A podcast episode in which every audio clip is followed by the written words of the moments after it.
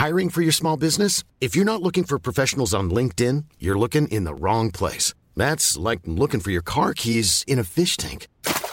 LinkedIn helps you hire professionals you can't find anywhere else, even those who aren't actively searching for a new job but might be open to the perfect role. In a given month, over 70% of LinkedIn users don't even visit other leading job sites. So start looking in the right place. With LinkedIn, you can hire professionals like a professional. Post your free job on linkedin.com slash people today. Ever catch yourself eating the same flavorless dinner three days in a row? Dreaming of something better? Well, HelloFresh is your guilt-free dream come true, baby. It's me, Kiki Palmer. Let's wake up those taste buds with hot, juicy pecan-crusted chicken or garlic butter shrimp scampi. Mm. Hello Fresh. Stop dreaming of all the delicious possibilities and dig in at HelloFresh.com. Let's get this dinner party started. One size fits all seemed like a good idea for clothes. Nice dress. Uh, it's a it's a t-shirt. Until you tried it on. Same goes for your healthcare. That's why United Healthcare offers a variety of flexible, budget friendly coverage for medical, vision, dental, and more. So, whether you're between jobs, coming off a parent's plan, or even missed open enrollment, you can find the plan that fits you best. Find out more about United Healthcare coverage at uh1.com. That's uh1.com.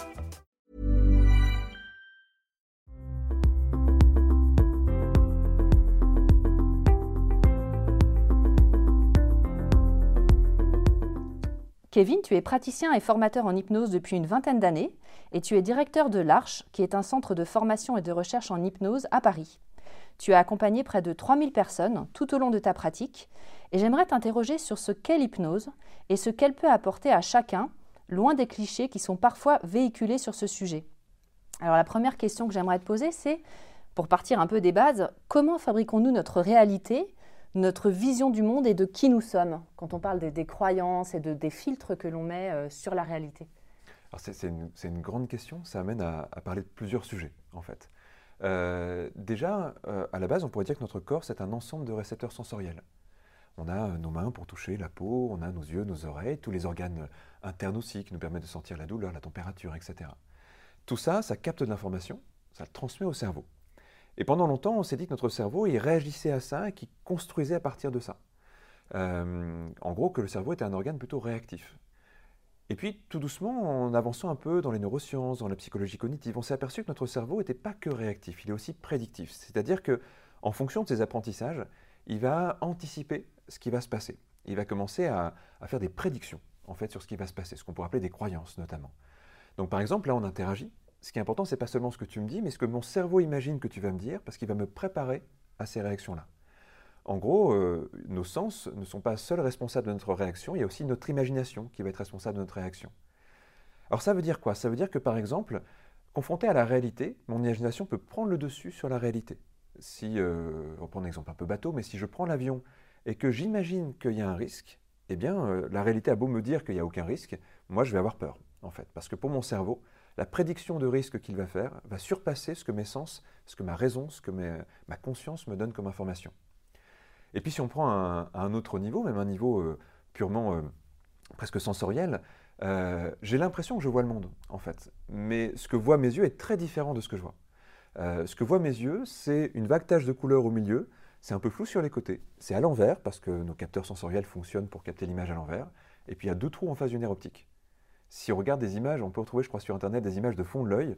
Bah, c'est très pauvre comme vision.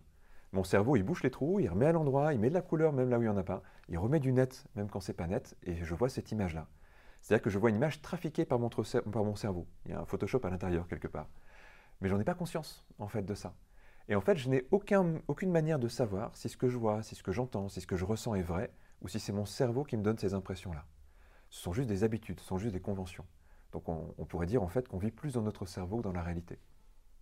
Donc ça veut dire que quelque part on, fabrique notre, enfin oui, on fabrique un peu la réalité alors qu'elle n'est pas forcément ce qu'on perçoit ou ce que l'on croit. C'est un des grands problèmes humains, c'est qu'on est persuadé de vivre dans la réalité et pourtant on co-construit la réalité. Évidemment, il y a quand même quelque chose qui vient de l'extérieur, mais il y a aussi quelque chose qu'on apporte. Et autant au début de notre vie, bah, il y a beaucoup de choses qui nous viennent de l'extérieur parce qu'on est un peu une page blanche, donc on est en train de regarder le monde, on est curieux, on regarde, on apprend et tout ça. Mais plus on a des mécanismes internes, plus on a des mécanismes de pensée, des croyances, des présupposés, plus en fait notre vie interne va être riche, moins on va prendre d'expérience à l'extérieur. Ce qui fait qu'en grandissant en âge, bah, ça se déséquilibre et puis euh, on vit de plus en plus dans notre, dans notre cerveau et de moins en moins dans, dans la réalité. Le, truc, c'est que comme on ne le sait pas, eh bien, on est un peu manipulé par ça, on s'auto-manipule. Euh, il y a tout un courant qu'on appelle le constructivisme qui a, qui a commencé à, à, vraiment modeler ça, à modéliser ça, à essayer de comprendre comment l'être humain était toujours dans cette co-construction. Ce n'est pas le réel qui est important, c'est la manière dont j'interagis avec le réel et puis ce que j'en fais.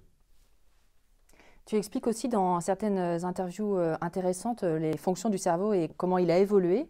Et justement, a priori, il n'a pas énormément évolué depuis euh, plusieurs milliers d'années. par exemple, tu expliques qu'il n'y a pas de vision long terme. Où il en est aujourd'hui par rapport à notre histoire, on va dire, de l'humanité?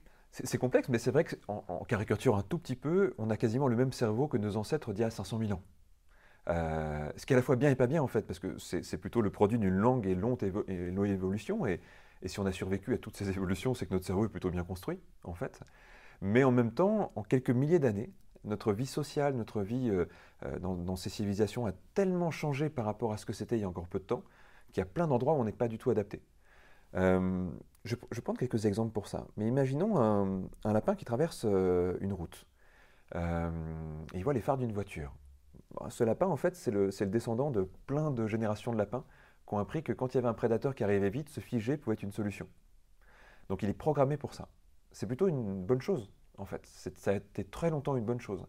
Mais là, sur la route, euh, ça va être évidemment une mauvaise chose. Le lapin va se figer dans l'affaire de la voiture, en espérant sans doute inconsciemment que, que la voiture ne le voit pas et il va se faire renverser.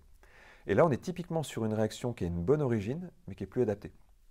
Et pour l'être humain, c'est pareil. Si euh, j'ai un entretien d'embauche et que je suis figé parce qu'en fait j'ai peur, et que mon cerveau il fait peur, il faut partir, ou peur, il faut se figer.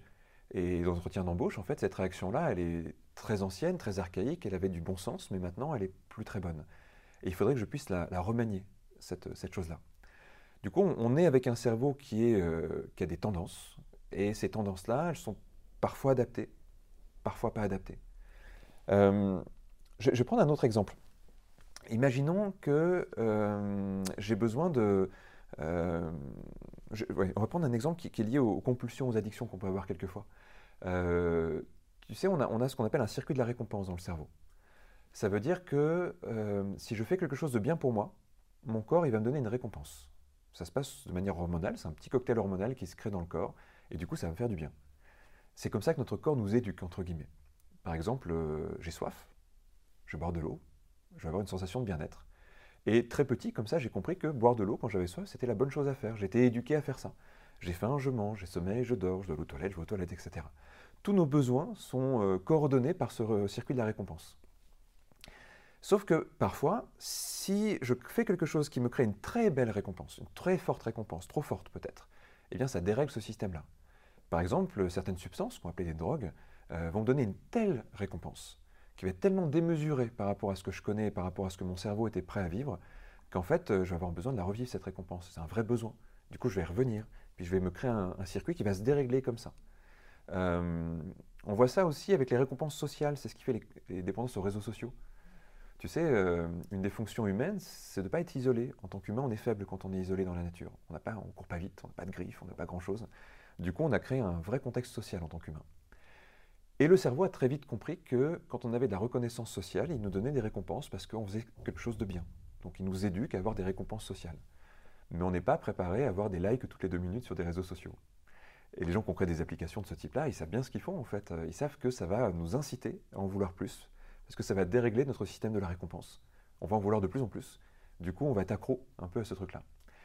Tout ça, ça montre que ça part des bonnes choses, notre cerveau, en fait. C'est juste que c'est plus tout à fait adapté et parfois c'est même euh, un peu contre-productif. Et tu disais un truc dans ta question qui était important, c'est l'idée du long terme. Notre cerveau, il n'est pas fait pour le long terme, pour une bonne et simple raison, c'est que pendant des milliers de générations, notre espérance de vie était courte, et puis il n'y avait pas de problème de long terme. En fait, il y avait des problèmes de court terme. Il fallait euh, savoir ce qu'on mangeait le soir, il fallait savoir si on allait dormir en sécurité. Euh, à la limite, on pouvait penser à, des enfants, mais quand on avait des enfants à 15 ans et quand on était vieux à 25 ans, en fait, c'était euh, pas du long terme, c'était quand même juste protéger les enfants, puis quand ils étaient euh, en âge d'être indépendants, ils étaient indépendants. Et là, maintenant, on est confronté à euh, l'idée que, euh, bah, par exemple, dans quelques générations, si on continue comme ça, notre Terre, elle est plus vivable. On le sait intellectuellement, Mais de là à ce que notre cerveau nous le fasse vivre vraiment, bah, ça marche pas. Ou tu sais, quand on dit à un fumeur, oui, mais si tu fumes comme ça, dans 30-40 ans, tu vas avoir un cancer du poumon. Il le sait, mais n'empêche qu'il le fait quand même, parce que c'est comme si on le comprenait à un niveau néocortex intellectuel, mais qu'au niveau du cerveau limbique, du cerveau émotionnel, ça ne passait pas ce savoir-là. Alors ça peut s'éduquer, hein, évidemment, ça peut se créer, mais c'est pas inné en tout cas. Euh, alors justement, pour rentrer dans le vif du sujet de l'hypnose, euh, donc si je comprends bien, on a des, schémas, des constructions et puis aussi des, limitations entre guillemets du cerveau qui a peu évolué et qui est un peu court-termiste. Mhm. Euh, dont l'hypnose va aider à déprogrammer un peu nos schémas euh, dysfonctionnels, enfin en tout cas déprogrammer ceux qu'on souhaite. Euh, comment ça fonctionne sur le cerveau justement? Comment l'hypnose fonctionne sur le cerveau? Alors en fait, l'hypnose, c'est pas tant sur le cerveau qu'elle fonctionne, c'est sur l'ensemble de nos fonctionnements qu'elle va, qu'elle va réagir. En gros, on a beaucoup d'habitudes qui vont se créer dans l'enfance et la petite enfance, liées à notre éducation, donc à nos parents, nos apprentissages et tout ça. On va avoir des habitudes comportementales, des habitudes émotionnelles, on va avoir euh, des circuits internes qui vont se créer, et on va se forger comme ça euh, ce qu'on appelle une personnalité, un ensemble de comportements. Euh, et ces comportements, souvent, ils sont plutôt bons, donc on n'y touche pas trop. Puis parfois, vu que la vie évolue, nos comportements, ils sont plus adaptés. Et on va assez vite se rendre compte, je pense que tout le monde a déjà vécu cette expérience, que quand on veut changer un comportement, bah, c'est là qu'on s'aperçoit qu'en fait, on n'a pas d'action dessus. par exemple, je ne sais pas, quelqu'un qui à un moment donné, dans un changement de vie, par exemple, va se rendre compte qu'il a besoin de réguler son stress, parce qu'il commence à avoir une vie dans laquelle il a plus de stress. Il ne savait pas le gérer avant, mais ce n'était pas gênant parce qu'il avait peu d'occasions d'avoir du stress. là, il commence à en avoir beaucoup. Et là, il va dire, il faudrait que j'arrête de stresser. Et puis en fait, il va se rendre compte qu'il n'a aucune prise sur ce truc-là. Il peut juste constater. Et à la limite, même plus laisser d'avoir euh, une action dessus, pire c'est, parce qu'il va, il va commencer à stresser d'avoir du stress quelque part. Donc il va se créer une sorte d'appréhension supplémentaire. Et en fait, c'est là qu'on s'aperçoit qu'on est démuni. Euh, on ne sait pas comment on fonctionne, on ne sait pas comment interagir avec nous-mêmes. Tant que tout va bien, on se fait croire qu'on contrôle, mais en fait, on ne contrôle pas grand-chose. Et c'est là que l'hypnose intervient. L'hypnose, c'est aider quelqu'un à rentrer en contact avec sa part inconsciente. Mhm. Ça veut dire ce qui d'habitude m'échappe, le truc en moi qui va créer du stress et qui va en créer trop, bah, il faudrait que j'arrive à comprendre comment ça fonctionne. Il faudrait que je, pouvoir, il faudrait que je puisse interagir avec. Et donc, on va passer par un état de conscience intermédiaire dans, lequel je vais peut-être euh, perdre un peu conscience du monde extérieur, mais dans lequel je vais gagner en conscience sur qu'est-ce qui se passe en moi. Et là, je vais me rendre compte de la manière dont mon stress est créé, je vais commencer à agir dessus. Et en effet, ce que tu disais, on va peut-être, euh, j'aime bien dire qu'on va se rééduquer quelque part. On a une sorte de, fonctionnement automatique, et eh bien on va le corriger, on va le transformer, on va l'adapter, comme si on, se rendait flexible en fait à nouveau.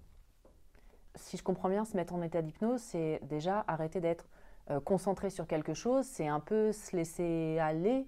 Mhm. Quand on regarde un film, par exemple, on est en hypnose, si on est dans l'histoire. Alors, en fait, euh, c'est compliqué parce qu'on a longtemps parlé d'état d'hypnose, et on pense du coup qu'il n'y en a qu'un, en plus, euh, alors qu'en fait, il y a plein d'états de conscience différents. Avant, on définissait l'hypnose comme un état. Maintenant, on définit plutôt l'hypnose comme un moyen de naviguer entre les états de conscience. dans mon état de conscience ordinaire, j'ai mes fonctionnements normaux. Alors, je peux être plus ou moins en forme, plus ou moins fatigué, euh, concentré, euh, distrait, etc. Mais c'est toujours moi-même. Puis parfois, il y a quelque chose qui va un peu modifier mon état de conscience. Donc, par exemple, regarder un film, ça peut faire ça. Lire un livre, ça peut faire ça. Aller à un concert, euh, aller à une expo, faire de la méditation, faire du yoga. Il y a plein d'activités qui vont potentiellement, hein, pas toujours, modifier mon état de conscience. En général, plus ça me plaît, plus ça modifie mon état de conscience. Si, si tu regardes un film, en fait, quand on dit c'était un bon film ou un mauvais film, au fond, ce qu'on dit, c'est il m'a hypnotisé ou il ne m'a pas hypnotisé. Et du coup, c'est même notre critère, en fait, pour savoir si une expérience est intense ou pas intense. Donc on va modifier notre état de conscience. Mais souvent, on ne sait pas pourquoi. On peut aller voir 10 films, il y en a un où on va dire ah bah, je suis rentré dedans, euh, c'était génial, j'ai pas vu le temps passer, j'ai vécu des trucs incroyables, je suis ressorti, ça m'a bouleversé, j'y ai pensé toute la nuit. Puis on ne sait pas pourquoi ce film-là. On pourrait dire parce que le réalisateur était bon, parce que le comédien était bon. Alors oui, il faut tout ça, mais il y a un truc de nous aussi. Euh, meilleur réalisateur avec le meilleur comédien, avec le meilleur metteur en scène, avec le meilleur éclairage, ça ne fera jamais tout. Peut-être que l'état d'esprit dans lequel on est, euh, notre capacité à recevoir un message à un moment donné, euh, notre connexion avec le propos du film, tout ça, ça vient de nous aussi. Et, et, souvent, par rapport à nos états de conscience, on attend que le monde nous propose des expériences d'état de conscience. Nous, on ne sait pas très bien comment se créent ces expériences-là. Si un truc nous le crée, on va vouloir le reproduire. Si par exemple, j'ai appris à danser, ça m'a procuré des sensations incroyables, j'ai envie de danser plus, du coup. Ou j'ai fait de la poterie, et puis tout d'un coup, le fait de, modeler de la matière, ça m'a mis en contact avec quelque chose que je connaissais pas, du coup j'ai envie d'en faire plus de la poterie. Donc on va souvent trouver des trucs qui modifient notre état de conscience, on va les aimer, parce que c'est génial à vivre, du coup après on va se passionner pour ça, mais on n'aura toujours pas le mode d'emploi finalement. Et les hypnotiseurs, depuis un petit moment, ce sont des gens qui s'intéressent à qu'est-ce qui se passe quand quelqu'un modifie son état de conscience. Et qui essaient de, comprendre en fait comment est-ce qu'on peut recréer les conditions d'un changement d'état de conscience. Du coup, le métier de quelqu'un qui fait de l'hypnose, c'est de voir comment fonctionne quelqu'un et comment il peut interférer avec ce fonctionnement pour l'amener dans d'autres expériences possibles. Et alors comment euh, justement Donc ça veut dire que c'est quelque chose qui est personnalisable? Ouais, complètement. Qu'est-ce qu'on doit avoir chez une personne pour savoir là où elle va pouvoir être dans cet état d'hypnose et comment différencier un état d'hypnose de, effectivement, quand on regarde un film ou euh, comment les qualifier, les différencier? Alors en fait, c'est plein de familles d'états de conscience différents. Euh, ça fait peu de temps qu'on a du vocabulaire même pour comprendre ça. Les, états de conscience sont utilisés dans, toutes les cultures humaines, euh, même les cultures très anciennes, hein, et même surtout les cultures très anciennes. La, seule exception, c'est un peu notre culture, on ne les a pas trop cartographiés, mais mais dans beaucoup de cultures, en fait, quand quelqu'un va pas bien, on lui propose une expérience d'état de conscience différente, que ce soit euh, en allant voir un chaman, un druide, un sorcier, euh, euh, un maître de méditation, un gourou indien. Enfin, chaque fois, en fait, il y a l'idée d'un état de conscience différent. Mais du coup, ces états de conscience étaient très culturels jusqu'à maintenant. Par exemple, si je naissais en Équateur, eh bien, j'allais voir un chaman qui allait me donner un cactus, préparation de cactus de San Pedro, puis j'allais partir dans une expérience, et puis il allait me guider dedans. Mais si j'allais en Mongolie, bah, c'était avec du tam-tam, et puis avec euh, de la danse, avec des rythmes et tout ça. Donc chaque culture a trouvé ses trucs. Mais euh, tous ces états de conscience sont à la fois voisins, et en même temps, on peut avoir des vraies différences. Donc il n'y a pas un état qu'on va chercher, ça va dépendre de ce que la personne veut vivre. Euh, par exemple, il y a des états de conscience dans lesquels on est hyper connecté au corps et au ressenti. On a des hyperesthésies, on sent les choses de manière beaucoup plus fine et beaucoup plus précise. Donc ça, ça peut être euh, utile par exemple quand on va travailler sur euh, l'intériorité, sur le corps, sur les émotions. Ça peut être très utile aussi quand on travaille sur l'interaction, ça c'est très important aussi. Puis il y a d'autres états de conscience dans lesquels on va créer de l'anesthésie. Donc c'est l'inverse, où là on sent plus le corps. Bon bah ça on sait que pour les, pour les opérations sous hypnose par exemple, c'est ce qu'on fait. Pour les gens qui ont des douleurs chroniques, pour des personnes qui ont des surplus émotionnels, le temps peut-être de les digérer, on, les coupe un peu de, ce, de, cette montée émotionnelle. Donc tu vois en fait l'hypnose pourrait amener à des états complètement différents. Donc déjà, il y a le choix de vers quoi j'accompagne quelqu'un. Puis ensuite, c'est ce que tu disais, c'est pas pareil pour tout le monde parce qu'il faut déjà savoir où en est la personne. Parce que par exemple, dans ce que je viens de dire, il y a des gens qui sont naturellement plutôt connectés à, plutôt à l'extérieur de leur corps, ils ne sentent pas grand-chose, puis d'autres qui sont très connectés à leur corps. Donc on peut déjà partir de la personne où, est, euh, où elle est, comment elle fonctionne habituellement pour, pour l'accompagner vers quelque chose. Donc ça dépend de la personne, ça dépend de ce qu'on veut faire, ça dépend de sa demande. Euh, il y a plein d'ouvertures qui sont, qui sont possibles à chaque fois. Du coup, normalement, quand on commence une séance, on va déjà observer comment fonctionne quelqu'un. Qu'est-ce qu'on euh, observe? Alors, ses comportements, par exemple. Il y a des gens qui sont très créatifs, d'autres qui sont plus linéaires. Il y a des personnes qui ont besoin de diriger, d'autres qui ont besoin de se laisser aller. Euh, il y a plein de tendances qu'on va observer. On va observer aussi, on va dire, la maturité émotionnelle. Il y a des gens qui ont peur de leurs émotions, donc on ne va pas y aller trop rapidement. Il y a des gens qui sont très à l'aise avec les émotions, du coup on peut y aller. Euh, on va s'apercevoir aussi qu'il y a des croyances chez tout le monde. Et on va souvent faire attention à ne pas heurter les croyances en hypnose. Euh, Pourquoi? bah Déjà parce que ça serait une très grande responsabilité. Euh, quelles que soient tes croyances, mon rôle de praticien, c'est de les respecter. Donc je vais toujours partir des tiennes, en fait. Et puis parce que c'est une, source d'erreur, en fait. si moi j'essaie de, te dire quelque chose et que ça ne va pas dans tes croyances, soit tu vas rejeter, et tu auras bien raison, soit tu vas te laisser imprégner par ce que je dis, mais c'est de la manipulation à ce moment-là. Donc euh, ça amène quand même euh, quelque chose d'un peu bizarre. Euh, je vais prendre un exemple, si je suis praticien et que j'ai deux séances. Première séance avec quelqu'un qui dit, voilà, pour moi ce qui est important, c'est le passé. J'ai besoin de travailler sur mon passé pour comprendre mon présent. Eh bien si c'est sa croyance, on va travailler plutôt en régression sur son passé. Et peut-être qu'on va travailler dans des états de conscience où il peut remonter dans le temps, revivre des périodes de vie, travailler sur des nœuds qui existent dans certaines périodes de vie je vais partir de son système de croyance. Mais si mon client d'après, me dit, moi, ce qui est important, c'est le présent, je ne crois pas au passé. Parce qu'il sait peut-être, il a lu qu'il y avait beaucoup de faux souvenirs, et puis que le passé, finalement, c'était une histoire qu'on se racontait. Ben, je vais être d'accord avec lui. Puis du coup, on ne va pas travailler sur le passé, on va travailler sur le présent, sur euh, qui il est, comment il se considère, euh, qu'est-ce qui l'empêche d'être lui-même, et on travaillera sur des directions complètement différentes. Donc j'ai besoin de connaître les croyances des gens pour travailler avec eux. Euh, des croyances un peu de base structurelles, et pour autant, parfois, l'hypnose vient pour gommer des croyances négatives. Si c'est la demande de la personne, oui. Quelqu'un qui me dit, mais euh, moi, ma maman m'a dit que j'étais comme ça, mais je sens bien que je ne suis pas comme ça. Bon, bah là, on va poser la question. Ok, il y a la croyance je suis comme ça, a la croyance je suis pas comme ça. On va voir ce qu'on peut en faire. Peut-être qu'il y aura quelque chose à abandonner, peut-être qu'il y aura quelque chose à, mêler. Euh, mais moi, en tant que praticien, je n'ai pas de, vérité sur ça. Je peux juste accompagner la personne dans l'exploration et l'aider à trouver un état dans lequel elle peut prendre ses décisions euh, et à avancer en fait dans tout ça. Qu'est-ce qui différencie l'hypnose d'aller voir un, psychothérapeute classique? C'est-à-dire qu'un psychothérapeute classique, on va discuter et puis on va approfondir des sujets, etc. En hypnose, finalement, on discute aussi, j'ai l'impression. C'est quoi la différence? Alors déjà, tu sais, historiquement, c'est un, un hypnotiseur qui a inventé le mot psychothérapie. Donc quand on parle de psychothérapie classique, c'est l'hypnose. Je ne savais pas. C'est Bernheim, euh, qui était un, des plus grands hypnos. C'est l'école de Nancy. ça se passait en France, une grande partie de l'hypnose est, en France. Et l'école de Nancy, c'était la, première école d'hypnose à considérer que l'hypnose était un état naturel. C'est les précurseurs de l'hypnose moderne. Bernheim, c'était un très très grand, euh, euh, j'allais dire psychothérapeute. Lui a inventé ce mot en disant première définition de la psychothérapie, c'est l'action des suggestions sur le mental. Il avait sous-titré un de ses livres Psychothérapie, c'était un élogisme, c'était la première fois que ce mot apparaissait, et il l'a défini comme ça. Et tu sais, c'est intéressant parce qu'aujourd'hui, il y a plus de 500 formes de psychothérapie différentes. Ça part dans tous les sens.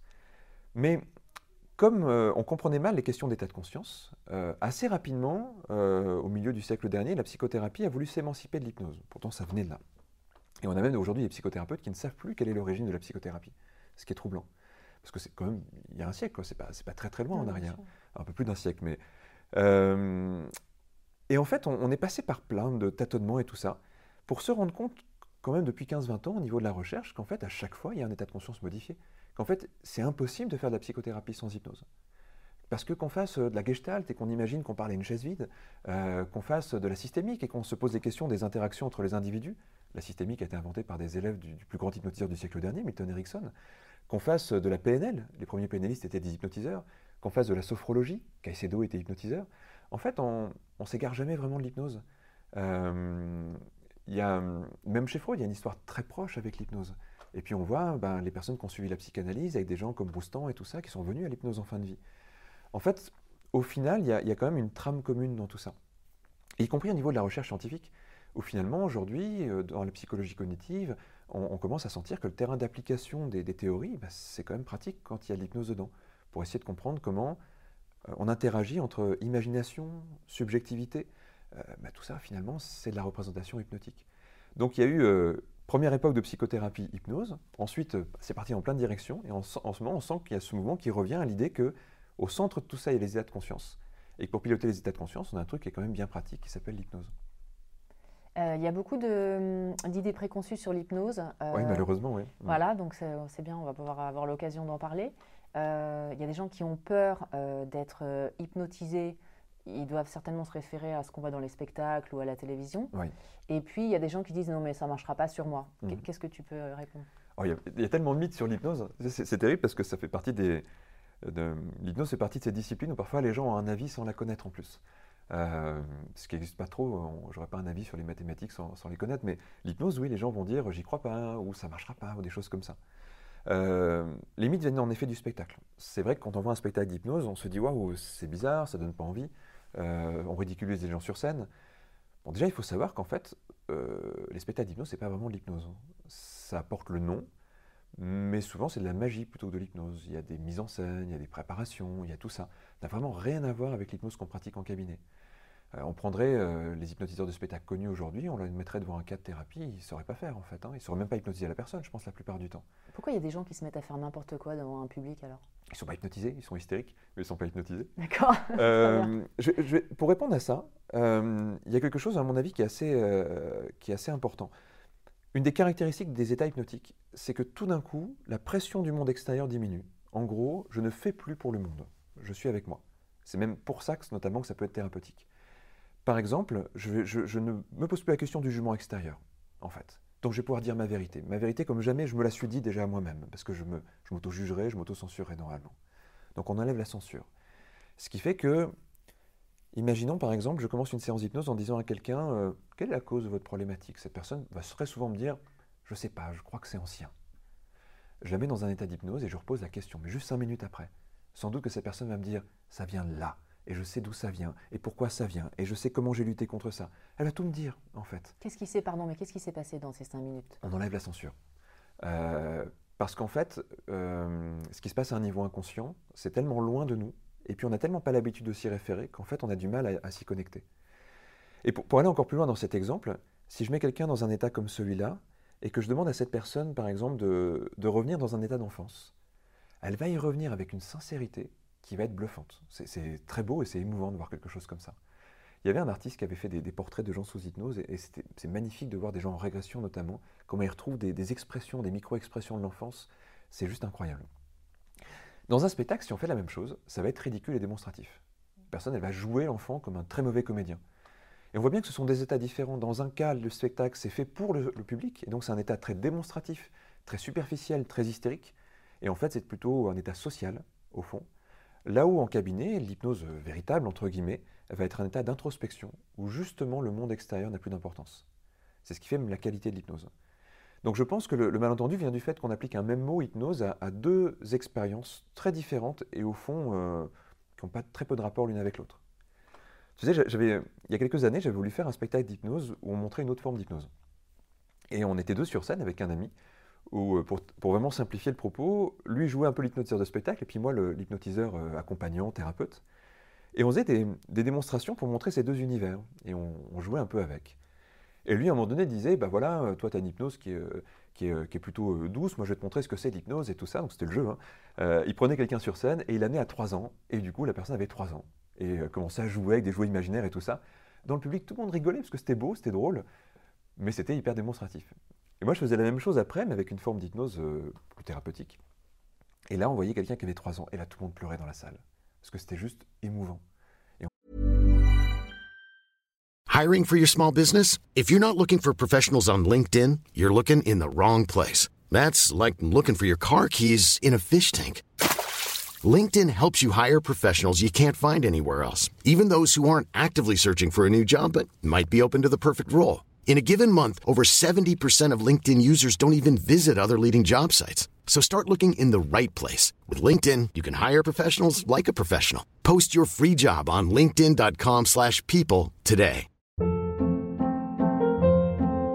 Hold up. What was that? Boring. No flavor. That was as bad as those leftovers you ate all week. Kiki Palmer here, and it's time to say hello to something fresh and guilt-free. Hello Fresh. Jazz up dinner with pecan-crusted chicken or garlic butter shrimp scampi. Now that's music to my mouth. Hello Fresh. Let's get this dinner party started. Discover all the delicious possibilities at hellofresh.com.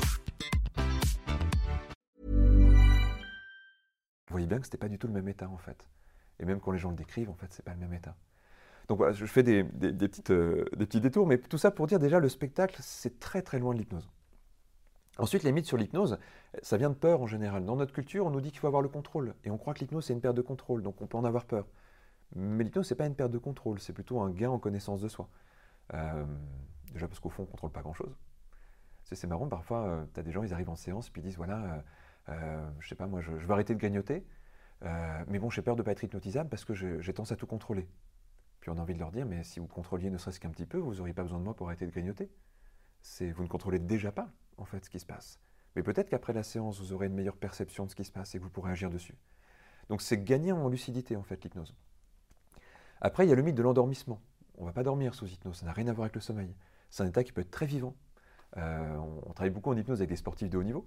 Euh, et avant une compétition, on ne va pas les endormir, au contraire, on va les, mettre dans un état de, vie, de réactivité, de présence. Puis le troisième mythe, c'est l'idée d'être sous l'emprise de quelqu'un, qui est aussi un mythe. En hypnose, on est très très libre. Si on ne veut pas suivre la suggestion de l'hypnotiseur, on ne la suit pas du tout. Ni plus ni moins dans la vie de tous les jours. En fait, euh, il y, a un mythe aussi de la suggestibilité. L'hypnose ne crée pas de la suggestibilité. Donc, ce qui veut dire que, les, juste pour revenir sur l'hypnose de spectacle, les personnes qui se mettent à faire euh, n'importe quoi le font en pleine. Ah oui, bien sûr. Parce qu'il n'y a pas de risque? C'est ça qui euh, peut faire peur, c'est se dire oh là là mon Dieu, mais moi j'ai pas envie de faire le chien devant 200 personnes, mais les personnes sont ok pour faire le chien devant. Oh oui, la sélection du public sous hypnose, qui est toujours une sélection du public, se fait sur des critères justement de, ce type-là, c'est-à-dire qui a envie vraiment de, de, jouer, en fait, qui est vraiment qui est ok avec ça. Et tu sais, c'est un peu comme les gens qui, sous prétexte d'avoir bu un verre ou deux, vont dire des trucs qu'ils disent pas d'habitude. Ah, parfois on se doute qu'en fait ils auraient bien envie de le dire ce truc-là, et puis que ça les arrange bien aussi de dire ça. Ben, L'hypnose c'est un beau prétexte parfois pour faire un truc fou. Et sur une salle de 500 personnes, il y a toujours 10-20 personnes prêtes à faire des choses folles. Donc l'hypnose sur spectacle va miser là-dessus. Hmm. Et euh, il va faire une sélection du public pour prendre des gens qui sont prêts à jouer le jeu avec lui. Et au fond, ce n'est pas les gens hypnotisables qu'il va prendre, c'est les gens qui sont prêts à ça. Qui ont envie de faire ça. Et qui ont envie de faire ça, ça les amuse, ça leur fait une expérience à raconter. Euh, puis pourquoi pas? En fait, ça, peut être intéressant. Euh, mais mais c'est vrai que si on fait des séances d'hypnose, l'enjeu n'est pas le même. Par exemple, si on faisait une séance d'hypnose, l'enjeu, c'est pas juste d'être un peu ridicule sur scène, parce que ça, au fond, c'est très superficiel, mais euh, par exemple, si on va dans une expérience importante pour toi, il faut qu'on ait une sacrée relation de confiance entre nous pour qu'on y aille vraiment. Et ça, un hypnotiseur de spectacle, il n'aura jamais sur scène cette relation de confiance. Au contraire, dès qu'il va aller vers une question un peu personnelle, les gens sortent de l'expérience. Alors justement, pour revenir sur ce que tu disais par rapport aux sportifs et ouvrir sur ce que, ce que peut apporter l'hypnose, euh, parce qu'on ne pense pas forcément euh, hypnose et sportif, euh, qu'est-ce que l'hypnose peut apporter justement à un sportif et qu'est-ce que l'hypnose peut apporter en général à nos performances, notre évolution, euh, nos réalisations? En fait, c'est très utilisé hein, aujourd'hui. C'est vrai qu'on ne le connaît pas forcément. en France, ça commence à, se faire aussi. On n'est pas le pays le plus en avance là-dessus. Mais c'est vrai que dans tout le rapport à la performance, l'hypnose est, une chose assez intéressante. Il y, a, bah, une petite étude intéressante qui, qui montre un, petit peu ça. Euh, en fait, déjà tout simplement, quand on mesure la créativité de quelqu'un dans son état normal de conscience, dans un autre état de conscience, euh, le fait de changer d'état de conscience décuple la créativité. Euh, alors on revient sur ce qu'on disait tout à l'heure, l'idée que ça enlève la censure. quelqu'un qui vient d'un autre état de conscience va mettre de côté la pression sociale, le jugement, l'auto-jugement et tout ça. Donc déjà, il va se libérer.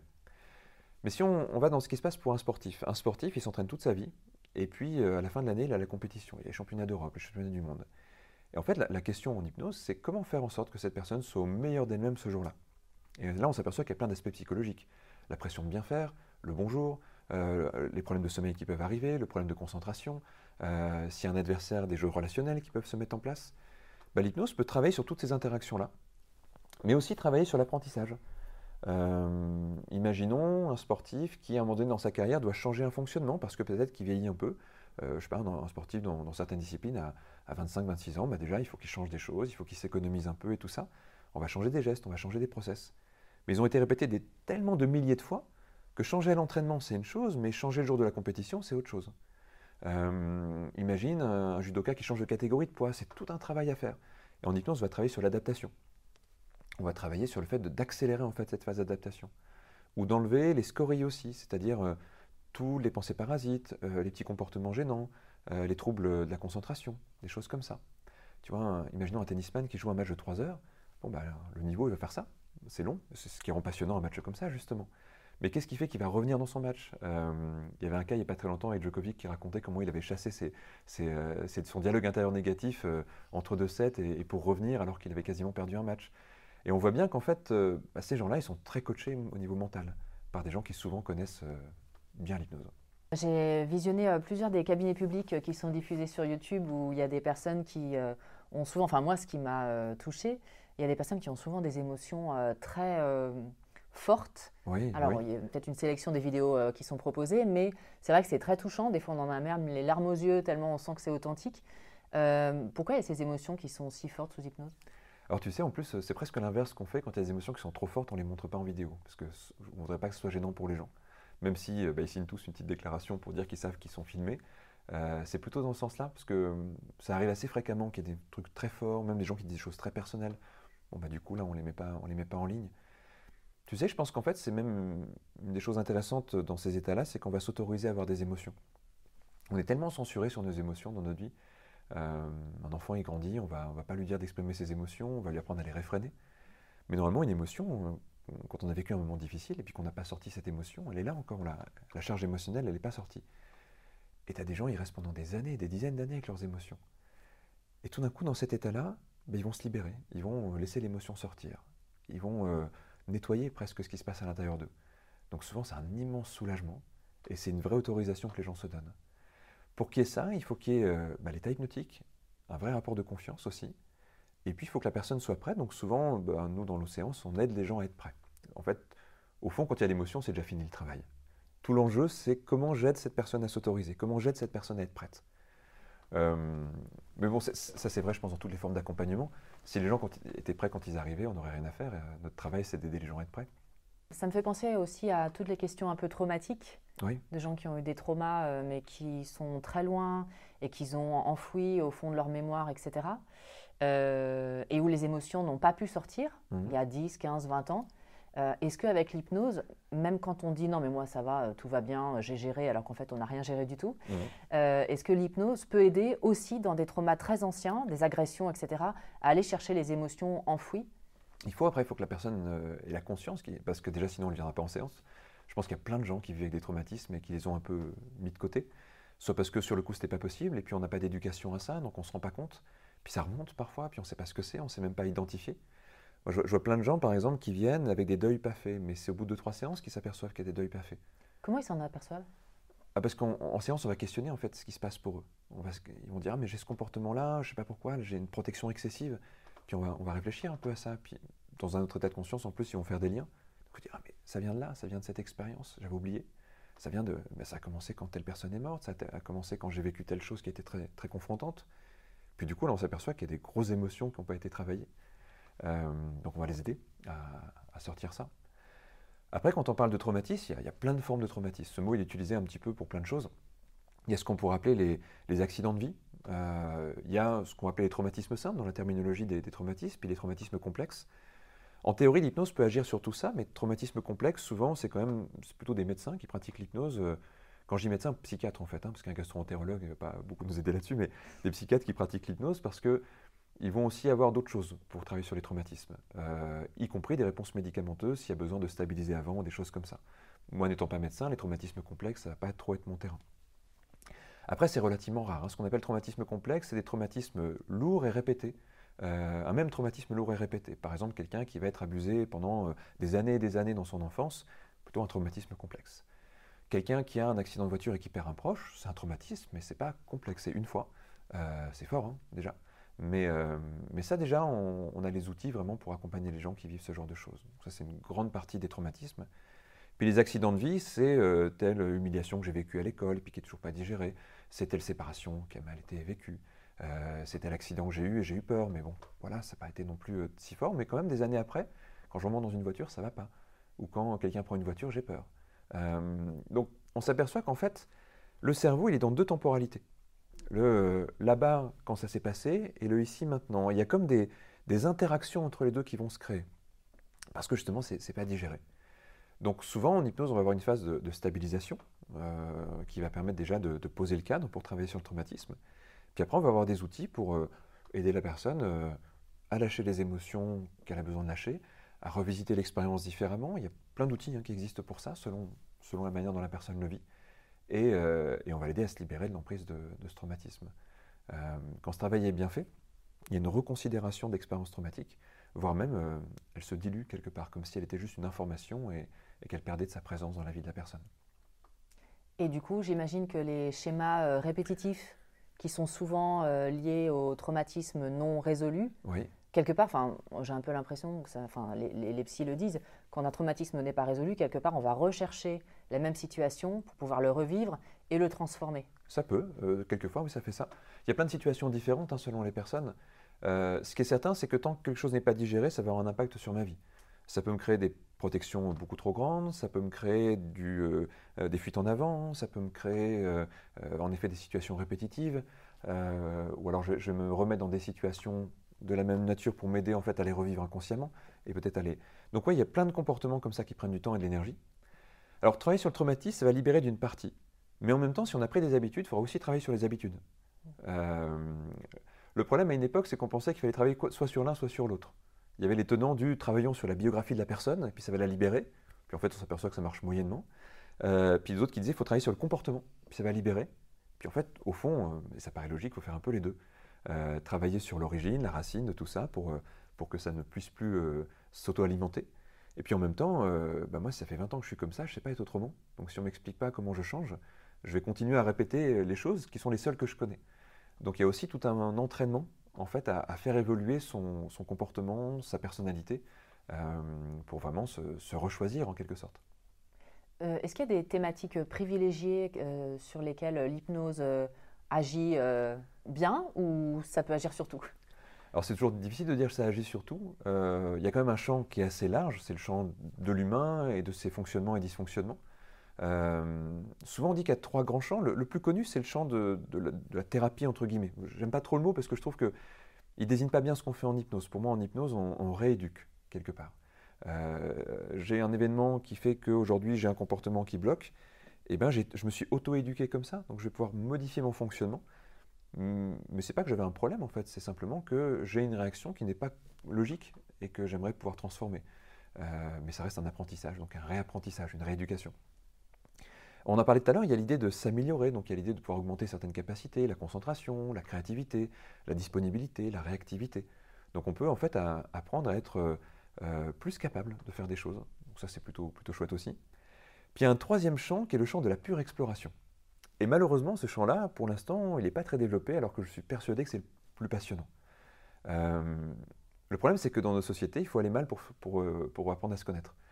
Mais en fait, ce serait génial qu'on apprenne à se connaître très tôt, et qu'on apprenne à se connaître toute notre vie. Il y a un, monde intérieur à découvrir.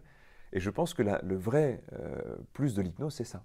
C'est de nous autoriser à, une véritable introspection, et d'aller voir en fait qui on est, comment on fonctionne, d'aller explorer, d'aller se comprendre, d'aller se connaître. Euh, j'espère que c'est ce qui va se développer le plus avec l'hypnose, parce que je crois que, l'hypnose peut être thérapeutique, peut être une voie d'amélioration, mais parce qu'elle est ça, avant tout, parce qu'elle est une occasion d'apprendre à se connaître. Et en fait, si je comprends bien, ça, comment ça fonctionne, c'est qu'en baissant nos barrières, on va accéder de manière plus facile à nos ressources. Oui, par exemple, bah, si on prend la, je sais pas, une ressource de, euh, imagine, il y a beaucoup de choses en fait qu'on ne fait pas simplement parce qu'on n'imagine pas que c'est possible ou parce qu'on n'a jamais pris l'habitude de le faire. Euh, si on prend un pianiste qui joue au piano, et puis on va lui demander de, jouer euh, simplement, eh bien on va s'apercevoir qu'il a un certain niveau. Puis si on le met en hypnose et qu'on lui demande de jouer, il va jouer différemment.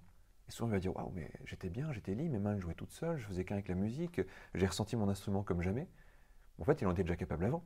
L'hypnose ne va pas ajouter quelque chose. L'hypnose va juste lui permettre de comprendre qu'il a aussi cette capacité. Puis souvent il va dire Ah, mais dans ce concert-là, ça m'était arrivé ça. Mais je ne sais pas pourquoi, j'étais comme en transe ce jour-là. En fait, il avait trouvé une manière d'y rentrer, mais il ne savait pas comment y retourner.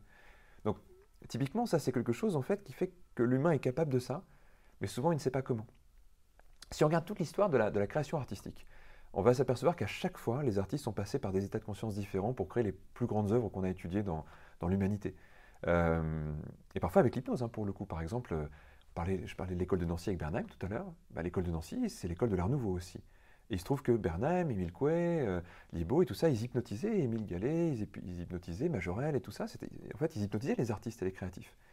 Si on prend le surréalisme, c'est né de l'hypnose aussi, l'écriture automatique, etc. C'était déjà des états d'hypnose. Euh, puis après, il y a eu d'autres choses. Si on prend les années 60, c'était les psychotropes, par exemple. C'était les musiciens qui allaient euh, tester des expériences chamaniques pour revenir avec des improvisations incroyables. Et en fait, toute l'histoire de l'art, c'est l'histoire des états de conscience. Chaque état de conscience a créé des mouvements artistiques. Peut-être qu'aujourd'hui, maintenant qu'on a la connaissance de ça, on pourrait se dire, ben, on pourrait éduquer tout de suite les gens à aller chercher des choses dans leur état de conscience. Parce qu'avant, on ne savait pas comment ça fonctionnait. on croyait qu'il fallait euh, tel déclencheur, ou qu'il fallait euh, avoir, euh, une connexion avec une entité particulière, comme dans certaines croyances. Bon, maintenant, avec l'hypnose, et puis même la psychologie cognitive et les neurosciences, on sait que l'humain est capable de ça, qu'il a des barrières parfois, qu'il a des barrières notamment euh, liées à sa culture, à son apprentissage. Euh, et ça ne veut pas dire que c'est négatif, hein, ça veut juste dire que c'est limitant à un certain niveau, mais que par ses états de conscience, il peut aller au-delà de ses limites, et puis ramener des choses après. En fait, je pense que tout le monde pourrait être artiste, mais on n'a pas tous les moyens euh, de, vivre ces expériences-là, mais on, pourrait par contre. Alors justement, tu parles de l'auto-hypnose, mmh. donc on pourrait soi-même se mettre dans cet état. Oui.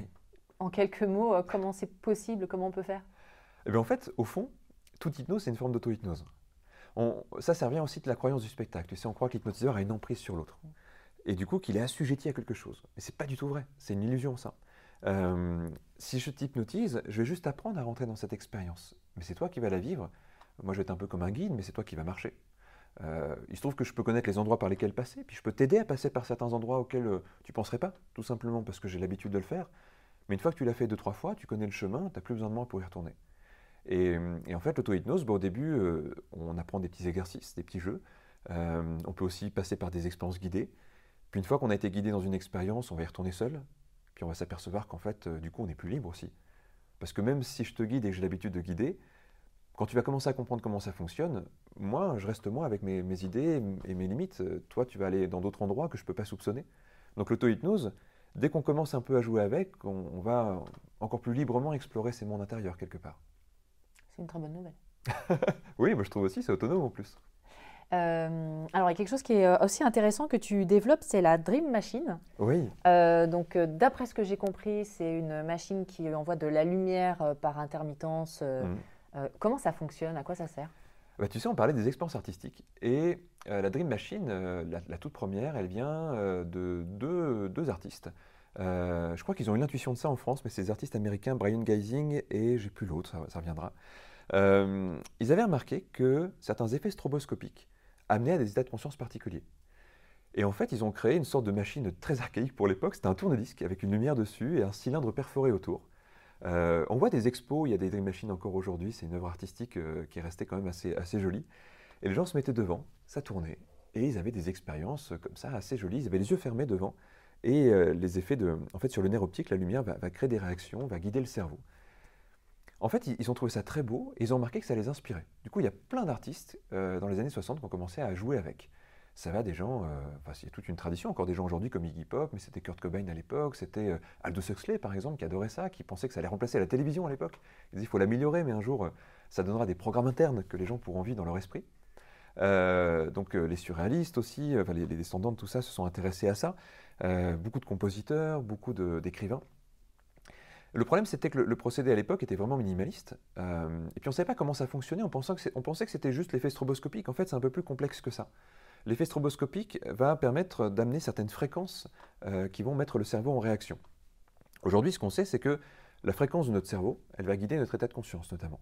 Par exemple, en méditation ou alors en état d'éveil, j'ai pas la même fréquence cérébrale. Et que certaines fréquences sont propices à certaines choses, comme à la concentration ou la créativité.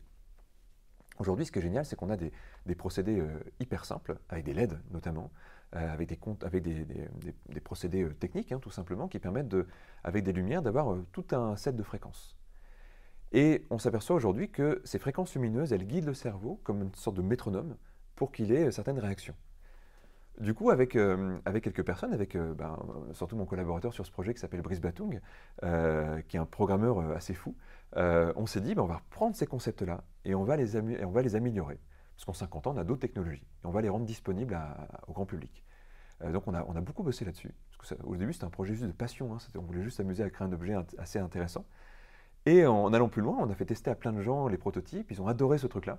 Ils ont dit, ben, il faut en faire un truc. Du coup, on a eu envie d'aller plus loin puis de le diffuser. Et on a appelé ça une Dream Machine en, hommage aux Dream Machine de cette époque-là. Donc on a euh, un appareil devant lequel on ferme les yeux qui va créer des, impulsions lumineuses.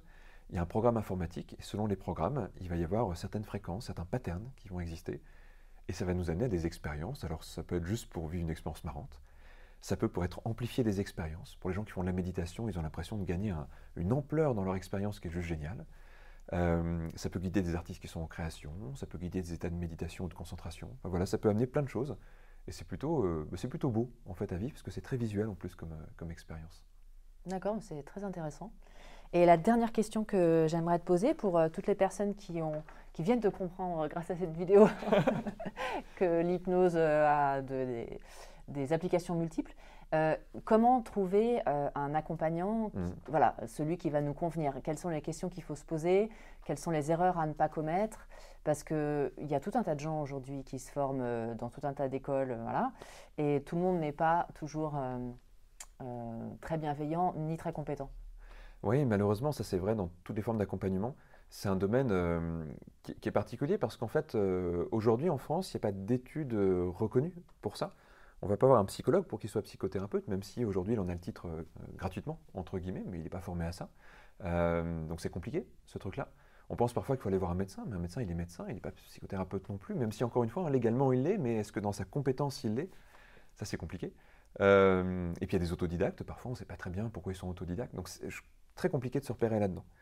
Je, pense qu'aujourd'hui, euh, il y a des écoles qui essaient de faire un bon travail et, euh, et qui essayent vraiment de former des gens compétents. Donc déjà, peut-être vérifier dans quelle école les gens se sont formés. vérifier qu'ils ne sont pas formés juste un stage en ligne de deux jours, par exemple. Alors, il y en a moins. À une époque, c'était vraiment la foire à tout. Aujourd'hui, maintenant, ça se régule un peu on voit quand même de plus en plus de gens sérieux, de gens compétents. Pardon, excuse-moi. Euh, une formation pour être un bon, entre guillemets, hypnothérapeute un peu sérieux, c'est combien de temps à peu près oh, moyenne? souvent sur deux années quand même. Au moins deux années, d'accord. Oui, c'est vrai. Euh, aujourd'hui, les formations, elles, sont, elles ont tendance à grandir, ce qui est bien. Il faut vérifier que la personne est formée en psychopathologie, par exemple. Ne serait-ce que pour qu'elle sache dire quand ça ne relève pas de sa compétence. C'est un des essentiels, la psychopathologie, pour ça. Qu'elle comprenne ce que c'est les neurosciences, qu'il y ait un peu de formation en neurosciences dans sa formation, qu'elle comprenne ce qu'elle fait. Euh, et puis après, une vraie formation pratique aussi. Et euh, une formation où la personne va pratiquer, pas juste un DU universitaire où il y aura que de la théorie, par exemple aussi. Bah après, c'est voilà, vérifier donc la personne est vraiment formée. Puis au-delà de la compétence, il y a le rapport aussi. Et ça, euh, bah ça, il n'y a pas de miracle. Il faut appeler la personne, discuter avec elle et sentir si on se sent de vraiment vivre quelque chose de fort avec quelqu'un. Euh, même la meilleure personne en hypnose du monde, si on n'est pas bien avec, il ne se passera rien. L'hypnose, c'est un rapport de confiance. Et je pense que toute forme d'accompagnement au début, c'est un rapport de confiance quand même. Donc ça, demande de, bah, souvent de, vivre une première séance, même parfois, pour euh, sentir si on peut aller plus loin avec quelqu'un. Et je pense que beaucoup de praticiens prennent le temps de discuter avec quelqu'un, d'échanger, ne serait-ce que passer un quart d'heure au téléphone, avant de s'engager sur un accompagnement, c'est quand même important. Je crois aussi du côté des, patients qu'il ne faut pas chercher de recettes miracles. On a tendance avec l'hypnose parfois à se dire euh, je vais faire une séance d'hypnose et je vais changer. en fait, ça marchait comme ça, ça saurait. Ça peut arriver hein, parfois, je sais pas moi, une personne qui a une phobie, bah, parfois en une séance, voilà, elle n'a plus la phobie. Mais quand on fait un travail sur soi, il faut être prêt à un accompagnement. Et pas juste tester un truc. Vraiment se dire, je m'engage dans un travail. Euh, alors, c'est pas 50 séances, hein, parfois c'est 5 séances, parfois c'est 10 séances. Mais euh, sur quelques mois, en tout cas, il va se passer quelque chose, quelque chose qui va être fort, qui va pas toujours être facile, parce qu'aller travailler en soi, ben, c'est pas toujours confortable. C'est aussi pour ça que le rapport de confiance est important. Et, euh, vérifier justement qu'on voilà, on a cette envie-là de, vraiment aller euh, transformer quelque chose en soi. Puis après, se dire que on sait qu'on a des résistances. On peut avoir cette envie puis sentir que voilà, ça résiste un peu, mais ça, se dire, ça, c'est le boulot de la personne qui m'accompagne, de m'aider dans mes résistances. Euh, moi, mon boulot, c'est d'être moi-même et, et d'aller dans cette démarche-là, à l'autre de se débrouiller avec moi-même. Et pour préciser, ce sera ma dernière question, ce point, quelles sont les choses, par contre, qui doivent faire euh, s'interroger et se dire Oula, là, il y a un problème? Alors, il y en a quelques-unes. Ouais. Bah, déjà, quelqu'un qui garantit un résultat, ça, c'est mauvais signe. Euh, quelqu'un qui va. Euh, en fait, je, pense qu'il doit y avoir le bon équilibre entre quelqu'un qui, n'est pas notre ami, donc qui, est capable de nous dire franchement les choses, d'être sincère, et en même temps, il ne s'agit pas que la personne nous déstabilise trop non plus. Il faut trouver le juste milieu. C'est bien d'être déstabilisé dans un accompagnement, on est là pour changer. Mais en même temps, il faut que ça soit respectueux. Euh, je pense aussi qu'il faut se méfier des personnes qui ne s'adaptent pas à nous. Euh, l'autre jour, je voyais un reportage sur l'hypnose, il y a quelqu'un qui lisait une feuille en hypnotisant quelqu'un. Ça, c'est terrible. C'est pas scripté l'hypnose, c'est un rapport vivant, c'est un rapport qui s'improvise, qui se co-crée avec l'autre. Donc sentir qu'en fait la personne, elle est avec nous et qu'elle part de nous. C'est important aussi. Puis je crois que dernière chose, c'est que si le praticien ou la praticienne commence à nous parler de ses croyances, de ce qui est bien, s'il y a du jugement, voilà, il faut fuir très très vite parce qu'on est plus devant un gourou qu'un accompagnant dans ces cas-là. Merci beaucoup, Kevin. C'est un plaisir. Merci.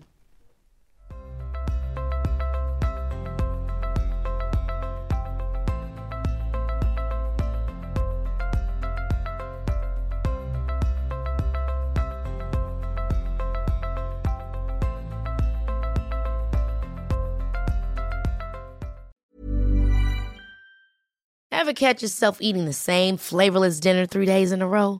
Dreaming of something better? Well, HelloFresh is your guilt-free dream come true, baby. It's me, Kiki Palmer. Let's wake up those taste buds with hot, juicy pecan-crusted chicken or garlic butter shrimp scampi. Mm. Hello Fresh. Stop dreaming of all the delicious possibilities and dig in at HelloFresh.com. Let's get this dinner party started. Imagine the softest sheets you've ever felt. Now imagine them getting even softer over time. That's what you'll feel with Bowl and Branch's organic cotton sheets. In a recent customer survey, 96% replied that Bowl and Branch sheets get softer with every wash. Start getting your best night's sleep in these sheets that get softer and softer for years to come. Try their sheets with a 30-night guarantee. Plus, get 15% off your first order at bowlandbranch.com. Code BUTTERY. Exclusions apply. See site for details. Planning for your next trip? Elevate your travel style with Quince. Quince has all the jet setting essentials you'll want for your next getaway, like European linen, premium luggage options, buttery soft Italian leather bags, and so much more. And is all priced at 50 to 80% less than similar brands. Plus, Quince only works with factories that use safe and ethical manufacturing practices. Pack your bags with high-quality essentials you'll be wearing for vacations to come with Quince. Go to quince.com slash pack for free shipping and 365-day returns.